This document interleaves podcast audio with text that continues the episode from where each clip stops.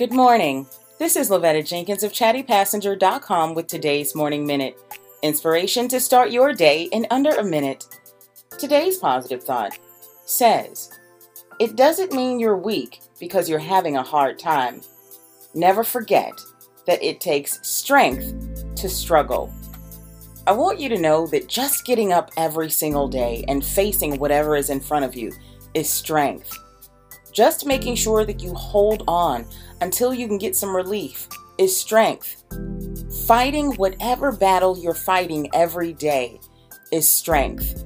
Even if you're not fighting, but you're stuck in a rut, it still takes strength to pull yourself together every day and try to get out of it.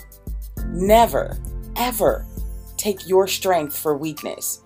It takes strength to do every single thing you're doing. And even if all you're doing is existing, that takes strength as well. Never give up.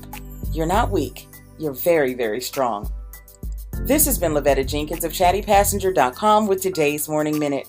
I'll see you tomorrow.